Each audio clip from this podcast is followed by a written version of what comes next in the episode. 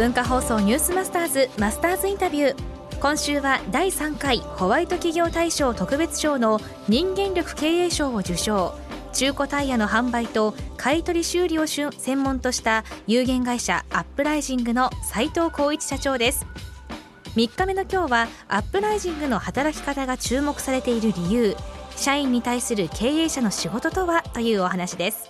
おはようございます。やってまいりましたよまた。栃木県から。いいですね。いいですよ、はい、最高です。なぜアップライジングが注目されてるからというのは、はい、これ働き方なんじゃないかと。あなるほど。私も小耳に挟みましたんで、はい、ちょっと教えてもらえますか？そうですね。結構あのーうちのスタッフすごい人たちがいっぱいいて、まあ元訳ありみたいな感じですね。いろいろないろいろな人生を経験されてる方がそんな方いますね。はい児童養護施設に入ってたとか、はい、薬物に手を出してしまったあとはまあいわゆる障害者っていう方ですね、うん、知的障害者さん身体もみんないますね、あとは高齢者って言われる方ですね。79歳とか78歳とか73歳とかもいたりしますね。うんその人たちすごい一生懸命なんですよ。ちょっとなんか、はい。アップライジングで人生変えたいんですみたいな感じの方々が来るんですよね、面接に。やっぱ一生懸命仕事するんですよ。で一生懸命仕事して戦力になってくれて、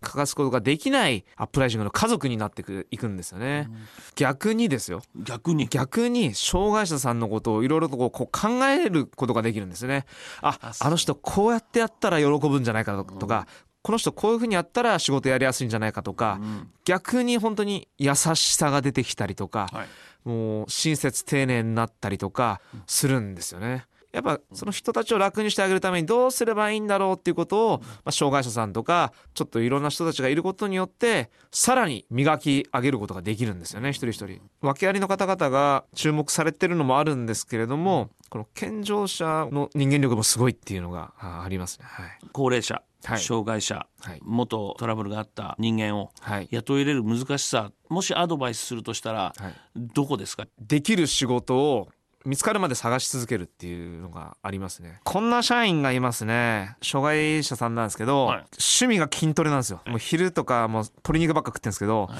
この方がですねやっぱその1日100本でも200本でもタイヤを剥がすんですよね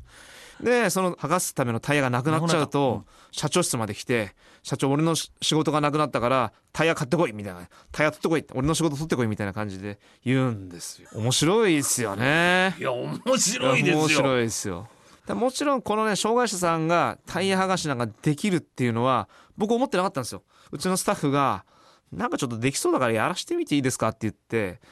おいよまあ大丈夫かなってまあでもちょっとややらしてみようって言ったらすげえうまくて今トラックのタイヤとかも全部一人でやっちゃったりとかすごいんですよ。なんでその人たちのやりがいとか働きがい生きがいを見つけてあげてそれが仕事になってったらなんか辛くないですよね。視覚障害を持ってる方がいて、はい、この方女性ですよ、うん、50過ぎの女性なんですけども、はい、ちょっと掃除やってって言ったらその片方片目見えないんでいろんなもん落っことすんですよ、うん、あこれダメだと、じゃあちょっと事務の作業をやろうせようと思っても、ね、これもダメだと。タイヤ洗いやってもらおう。これもダメだ。うん、どうしようと。普通の経営者だったらそこでギブアップでしょ。はい。最後の最後に、輸出用の対話の仕分けをさせてみたんですよ。これ、あの、モンゴル行き、これ、エルサルバドル、ものすごいうまかったんです。テキパキ動くし。だもう最後の最後に能力を発揮したっていうか、あの、一番できる仕事が見つかった。だからそこを諦めないで見つけ続けるっていうことが僕ら経営者の仕事なんじゃないかなっていうふうに思いますね。まあね言葉で言うのは簡単なんですが分け隔てなくということなんですけども健常者の方にもその人間力を高めるということが起きたという、はい、まあできる仕事を見つけて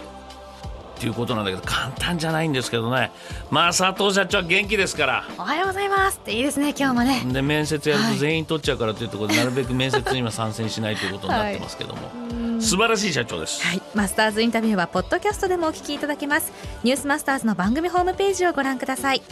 明日はホワイト企業としてのアップライジングのお話を伺います。文化放送ニュースマスターズマスターズインタビューでした